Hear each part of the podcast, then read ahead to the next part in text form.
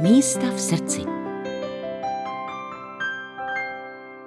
Tak rozhodně, teď já nevím, abych tam pak zase nechodil moc lidí. ne, tak je to Novohradsko, kde já jsem eh, po vojně, to byla moje první stace, kde jsem nastoupil ve vodní elektrárně Soběnov na říce Černé, ale také vlastně mě to inspirovalo k napsání prvotiny Skleněný vrch, takže Novohradsko rozhodně. Kam se vracím neustále, aspoň dvakrát, třikrát do roka, je to kraj mých takových těch citových zruchů, ale i zážitků. Co vás na této krajině tak fascinuje? Taková ta zadumanost, jo, prostě tam ty oblíkameny mechovatý, divočina, málo lidí.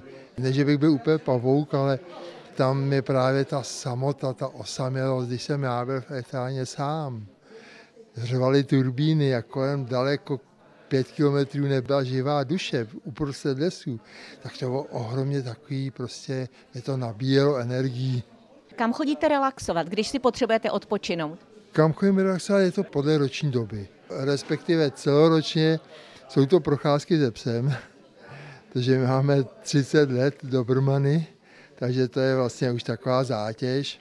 V létě je to moc, je to prostě motorka, je to plachetnice, takže když je to na Lipně, tak eh, v Kajutovce na Lipně, že to už mám obětý tolikrát, že teda vyrážíme i na Jadran, takže vždycky mám dohromady posádku jako kapitána, uděláme nějaký ty chorvatský ostrovy a tak. Vy jste tedy velmi multifunkční člověk. Pokud by někdo chtěl jít ve vašich stopách, jak jste měl obavy, aby tam náhodou nebylo plno, tak si myslím, že by to všechno nestíhal.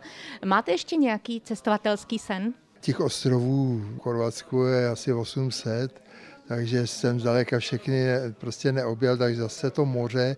A je to zase tím, že prostě na ty ostrovy já se dostanu, na, kde nejsou lidi, jo. Zajdu do zátok, kde zakotíme a prostě ten ostrov je patří nám. Jo. Když si být ve společnosti, zakotíme ve městě a jdeme večer na nějakou dobu večeři.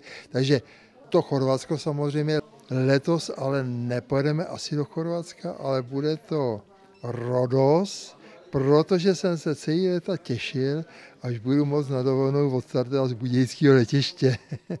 a to se mi poštěstilo. Takže poletíme z Budějic na Rodos. Tak s tou motorkou já poznávám, když jezdím po těch vesničkách, po těch okreskách, kolik jsem toho ještě neviděl, kolik je tady krásných věcí, takže to je další věc, ale to je třeba na půl dne, na den, takže také to prostě stříhám. Myslíte si tedy, že by lidé měli poznávat místa kolem sebe nejenom třeba z okénka automobilu, ale zkusit nějakou jinou dopravu, kolo, motorku, vlak? Koně.